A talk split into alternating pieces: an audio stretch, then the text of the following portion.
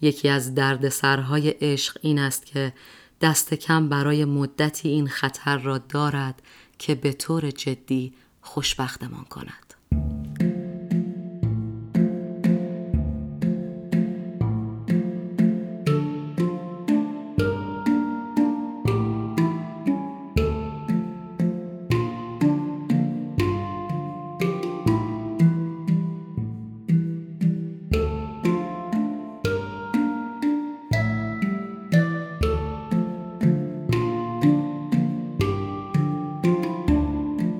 سلام، من مهتاب محسنی هستم و این دومین قسمت از پادکست رادیو آن ماه.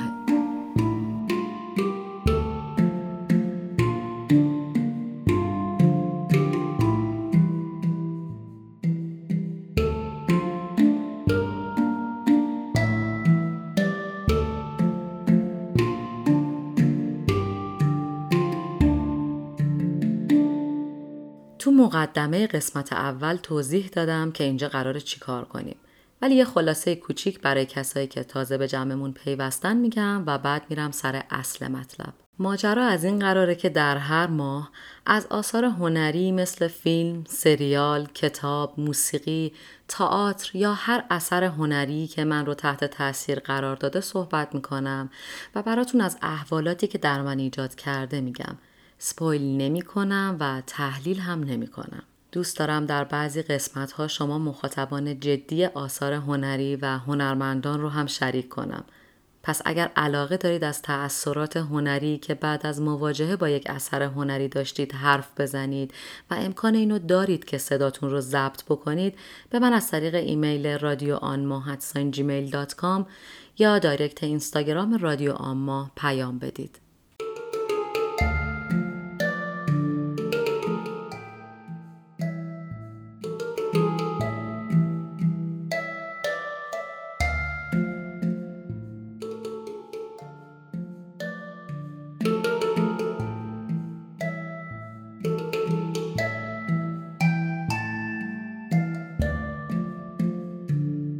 در این قسمت هم من یه مهمان کتاب باز دارم که میخواد براتون از کتابی که زندگیش رو تغییر داده بگه.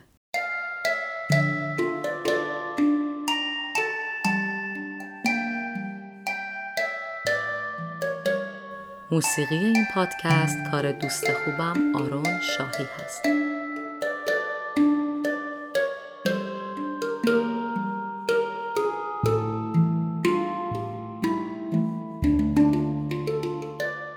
من یه اشتباه داشتم در قسمت قبل که باید تصحیحش کنم. کلمه سفر آفرینش رو به اشتباه سفر آفرینش خوندم که ازتون عذرخواهی میکنم.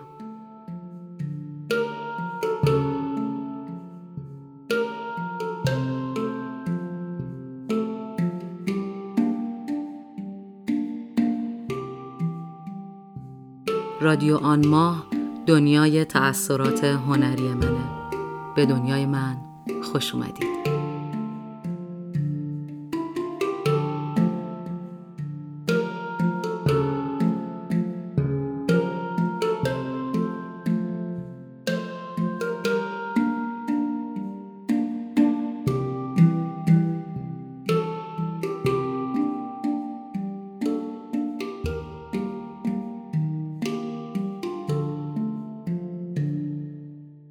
خب بخش کتابو شروع میکنیم. 2 کتاب هست از یه نویسنده که من خیلی نگاهش رو دوست دارم. این 2 کتاب به نظرم واقعی ترین و ساده ترین نگاه رو به عشق و رابطه و ازدواج و تمامی مسائل، حاشیه و متن زندگی مشترک دارن. این 2 تو ردبندی محبوبای من تحتای اولن و همه اون چیزی که من از یک کتاب میخوام رو دارن. هم داستان داره، هم کاربردیه، هم فلسفیه، هم روانشناسیه و هم ساده و قابل فهمه. کتاب‌های جستارهایی در باب عشق و سیر عشق از آلن دوباتن. آقای آلن دوباتن که البته تلفظ اسمش یکم سخت‌تر از اینیه که من میگم، من این ذره دارم آسون‌تر میگم، نویسنده انگلیسی سوئیسی، تو این کتاب‌ها فلسفه عاشق شدن، چرایی و چگونگی، وصال، رنج‌های زندگی مشترک، بی‌وفایی و حتی جدایی رو به زبان ساده و داستانی، روایتگرانه و قابل فهم مطرح میکنه. این نویسنده در کتاب جستارهایی در باب عشق با داستان کلوه و دوست پسرش فلسفه رو در مسیر و مشکلات عاشق شدن، رابطه، درگیری‌هاش، خوشی‌ها و ناخوشی‌های یک ارتباط عاشقانه دوستانه بازسازی میکنه. و در کتاب سیر عشق از آشنایی تا عاشقی و ازدواج و مصائب و مشکلاتش، تلخی‌ها و شیرینی‌ها، شکست‌ها و پیروزی‌های زندگی مشترک دوتا کاراکتر ربی و کرستن میگه. این آقای دوباتن تحصیلش رو تو دانشگاه هاروارد رها میکنه و برای ساده‌سازی زبان فلسفه کلی تحقیق و پژوهش کرده که حاصلش این کتاب‌ها و چندین کتاب جذاب دیگه است که پیشنهاد میکنم حتماً بخونید. جالبه بدونید کتاب سیر عشق 20 سال بعد از کتاب جستارهایی در باب عشق نوشته شده و به نظرم به درستی تکمیلگر کتاب قبله و سیر تکامل 20 ساله نظریه و تفکر در این باب رو کاملا میشه درش حس کرد. برای من تا به امروز این دوتا کتاب جذابترین کتابهایی بودن که درباره زندگی مشترک و عشق خوندم و معتقدم هر عاشق و هر غیر عاشقی لازمه که این دوتا کتاب رو بخونن.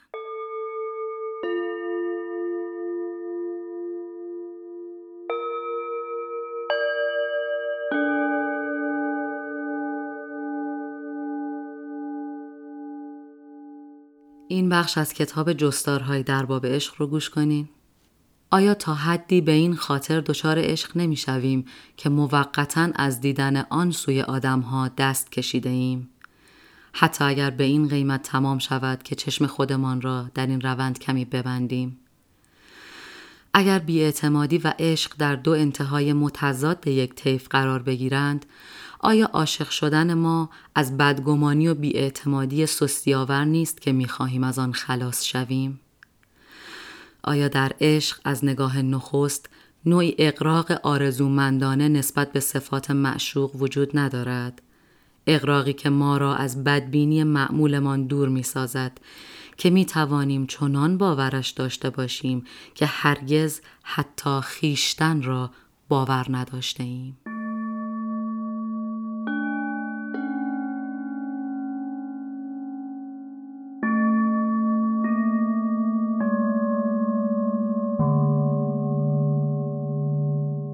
تو کتاب جستارهای در باب عشق یه پسری تو پرواز پاریس لندن ناباورانه عاشق یه دختری به اسم کلوه میشه و داستان فلسفی آقای باتن از اینجا شروع میشه.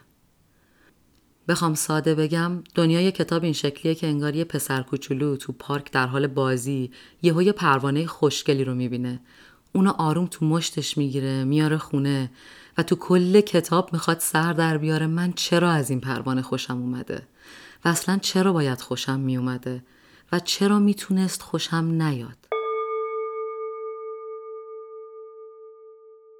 در جایی از کتاب میگه هر نوع عاشق شدنی پیروزی امید بر دانش شخصی ماست. ما عاشق میشویم به این امید که چیزهایی را که میدانیم در ما هست در دیگری نیابیم. راوی داره با این سطح از آگاهی از شناخت خویشتن و فلسفه بازم خودش رو به طوفان ناشناخته‌ای به اسم عشق میسپره. میگه عشق یا به سادگی شیفتگی. چه کسی جز زمان که کار خودش را میکند میتواند پاسخ این سوال را بدهد؟ نویسنده 1001 احتمال میده تا ثابت کنه این اتفاق که از اون عشق حاصل شده صرفاً یک تصادفه، ولی در نهایت به این تصادف شأن ایزدگونگی میده و معشوق رو در عین اینکه باور داره یه انسان معمولیه در سطح الهگی بالا میبره. بعد در نهایت تعجب در تمام طول کتاب راوی مدام از خودش خارج میشه و به خودش گوشزد میکنه که این یه دختر یه انسان معمولی و در بعضی از شرایط حتی دوست نداشتنی و اعصاب خورد کنه. پس تو چرا اون رو از مقام الهگی تنزل نمیدی؟ این چه اتفاقیه که باعث میشه بدیهای معشوق رو نبینی؟ میگه اگه از اغلب آدما بپرسی که عشق رو باور دارن یا نه، احتمالاً میگن ندارن. اینجور دفاع از خودشون در مقابل خواستشونه. باورش دارن ولی تظاهر میکنن ندارن که هر وقت دلشون خواست عاشق بشن. یاده یه بخشی از شعر منوچهر آتشی افتادم که میگه 1000 بار و هر گونه راه بیفتیم به هم نمیرسیم. هزار بار از هزار جا. درباره عشق صحبت کردن به نظرم هیچ موقع نمیتونه قطعی باشه. هر لحظه زندگی ما میتونه متأثر از عشقی باشه که داریم یا نداریم، یا در حسرتش هستیم یا نمیخوایم داشته باشیم. آلن دوباتن میگه چه بسا حقیقت این است که تا کسی ندیده باشدمان وجود نداریم. نمیتوانیم درست حرف بزنیم تا وقتی که کسی به حرفمان گوش بدهد. و در یک کلام کاملا زنده نیستیم تا زمانی که دوست داشته بشویم. عشق فارغ از این که به وصال رسیده یا فراق، آزاردهنده بوده یا لذت بخش، همیشه با عاشق کاری کرده که بتونه خودش رو جور دیگه‌ای ببینه و بشناسه. و به نظرم جمله طلایی کتاب اینه. یکی از دردسرهای عشق این است که دست کم برای مدتی این خطر را دارد که به طور جدی خوشبختمان کند. تناقض‌های عجیب این دو کتاب درست شبیه زندگیه. شبیه همه تناقض‌هایی که آدمیزاد هر روز و هر ساعت با خودش کلنجار میره. شبیه سیری و گرسنگی، شبیه خوابیدن و بیدار شدن. چقدر موافقم با این پاراگراف از کتاب سیر عشق که میگه عشق زمانی دوام می‌آورد که شخص به جاه طلبی‌های افسون کننده اولیه آن توجه نکند و به این نتیجه می‌رسد که برای بهبود روابطش باید بر احساساتی که در وهله اول او را به سمت آن روابط سوق داده غلبه کند. باید بیاموزد که عشق تنها شور و شوق نیست، بلکه مهارت است. و میگه عشق یعنی ستایش ویژگی‌هایی از معشوق که نوید جبران ضعف‌ها و کمبودهای ما را می‌دهد. عشق کاوشی است برای کامل شدن. آلن دوباتن نه تشویق به عشق می‌کنه، نه اصرار به تنهایی. اون فقط دکمه منطق و فلسفه را تو مغز روشن می‌کنه، در حالی که عاشق قصه تمام تنظیمات رو به حالت استراحت درآورده و فقط داره از هیجان عشق لذت می‌بره. در سیر عشق میگه چند قرن بعد این تفکر که سنمان ایجاب میکند ازدواج کنیم به نظر عجیب خواهد آمد، اگر کلاً به دور از تمدن به حساب نیاید. تا آن زمان سؤال استاندارد کاملاً بی‌طرفانه‌ای که هر کس باید پاسخی مداراگونه، رؤوفانه و غیر تدافعی برایش داشته باشد تو پرانتز و حتی برای اولین ملاقات هم مناسب است پرانتز بسته، صرفاً این سؤال خواهد بود: شما چطور عصبانی می شوید؟ اصلا عشق چیز خوبیه؟ اگر آره، پس چرا ما نیاز به اتاق فرمانی داریم که دکمه های دیگه حیات رو موقع عاشق شدن در دست بگیره و اجازه نده سقوط کنیم؟ و یه سوال آخر از شما، این که چرا از دست دادن عشق از مرگ هم سخت تره؟ وقتی موضوع عشقه، همه چیز در هنر انقدر به گوش آشناست که نیاز به معرفی نداره. یه آهنگ گوش بدیم که خود من خیلی وقتا وقتی به خودم میام میبینم دارم زمزمش میکنم و حواسم نیست. Fly me to the moon, let me play among the stars, let me see what spring is like on Jupiter and Mars. In other words, hold my hand. In other words, baby, kiss me. Fill my heart with song. Let me sing forevermore.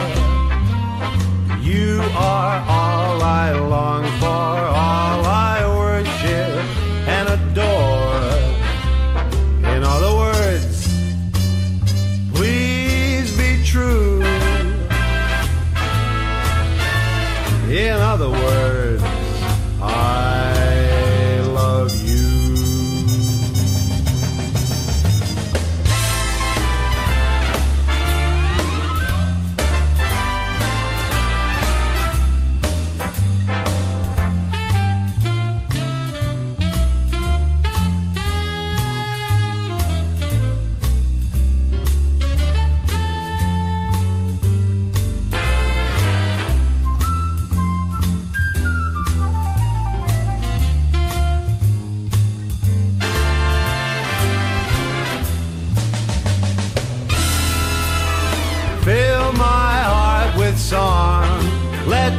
sing forevermore. You are all I long for, all I worship and adore. In other words, please be true. In other words, in other words,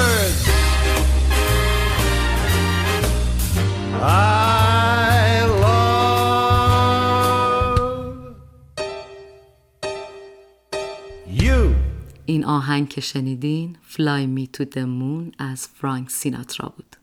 خب میرسیم به بخش مهمان پادکست. اولا میخوام بگم من خیلی خوشبختم که شما رو دارم و انقدر شما بعد از انتشار قسمت اول به من حس خوب دادید که نمیتونم توصیف کنم. دوم این که خیلی باعث خوشحالیمه که به من اعتماد کردین و برای قسمت دوم داوطلب شدین تا مهمان پادکست باشید و از کتابی که زندگیتون رو تغییر داده بگید. امروز زهرا اثناعشری مهمون منه. زهرا 29 سالشه، لیسانس ادبیات فرانسه داره و به زبانهای فرانسه، انگلیسی و هندی مسلطه. زهرا عاشق آشپزی و فیلم دیدن و سفره. تو سفارت‌های دانمارک و مجارستان درس میداده و خودش میگه که من 10 تا کشور رو به تنهایی سفر کردم. امروز مهمان ماست تا برامون از کتابی بگه که زندگیشو تغییر داده. کتاب بابالنگ دراز.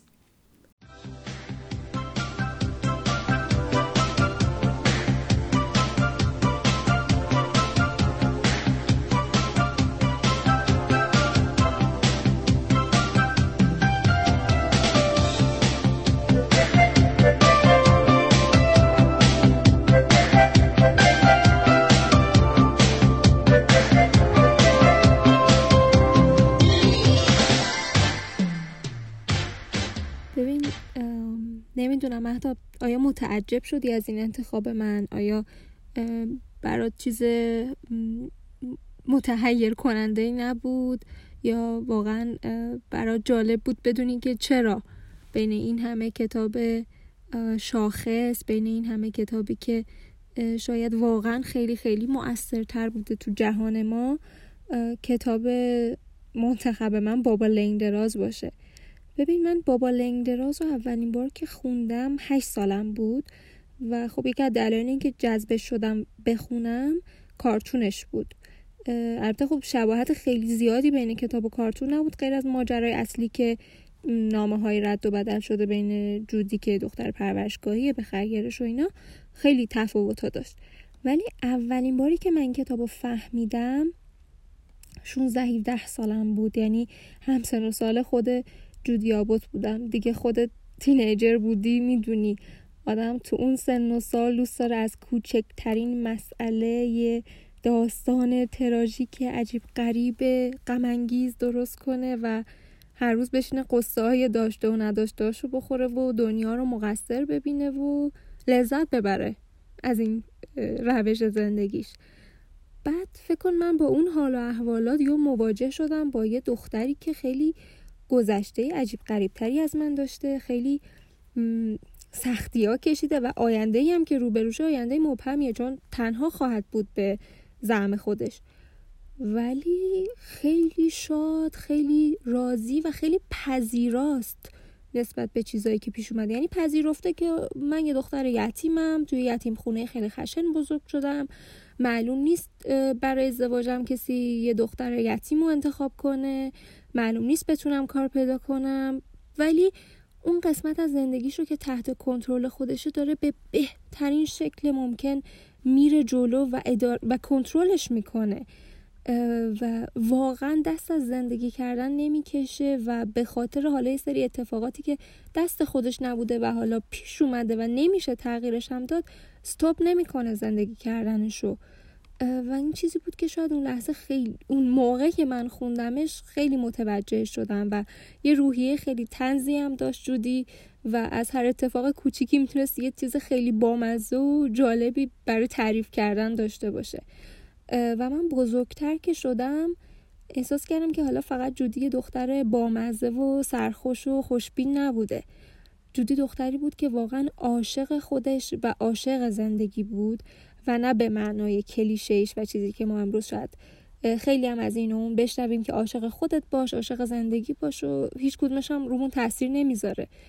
ولی چیزی که این کتاب رو برای من تأثیر گذار کرد و حرف جودی برای من تأثیر گذارتر بودیم که بدون قید و شرط، بدون هیچ دلیلی جودی عاشق خودش و زندگی بود، یعنی دنبال علت نمیگشت. حالا من نمیگم این این 29 سالی که زندگی کردم و عاشقی کردم و لحظه لحظهش رو زندگی کردم و نه، ولی میتونم بگم هیچ وقت و هیچ وقت دست از تلاش برای زندگی کردن و عاشقی کردن نکشیدم. شاید این بزرگترین تأثیر بود که جودی ابوت کتاب بابالنگ دراز رو من گذاشت و انقدر برام خاص و عزیزش کرد.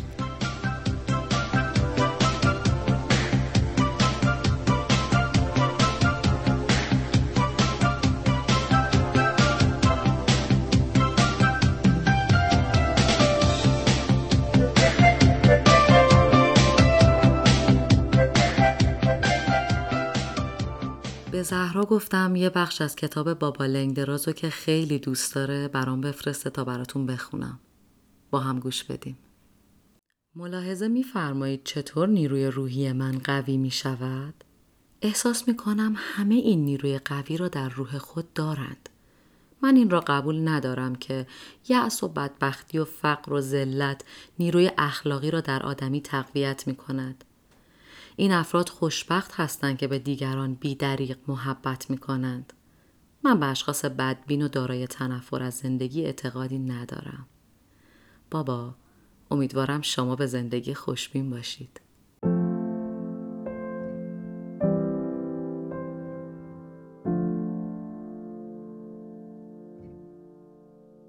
اونایی که منو میشناسن میدونن من عاشق زبان فرانسه‌ام.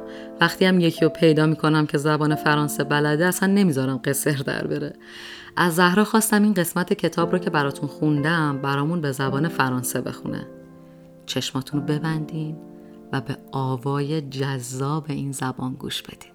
Je ne partage pas la théorie selon laquelle la force morale ne s'acquiert qu'au travers des épreuves, de la tristesse et des déceptions. Les gens les plus heureux sont toujours pleins de bonté et de gentillesse. Je ne crois pas aux misanthropes. Quel mot superbe!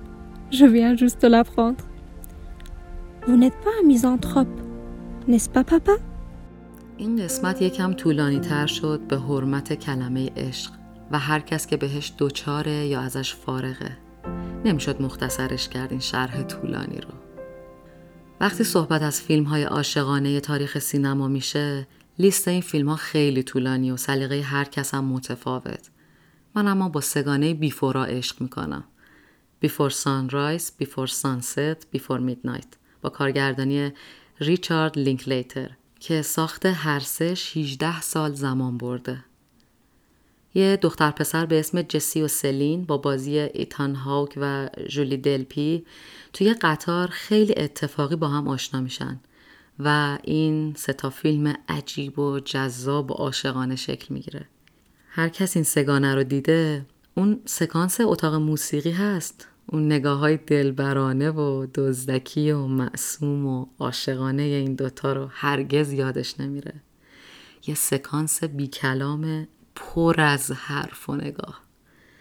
بریم آهنگی که تو اون سکانس پخش شده با هم گوش بدیم. Come Here از کیت بلوم.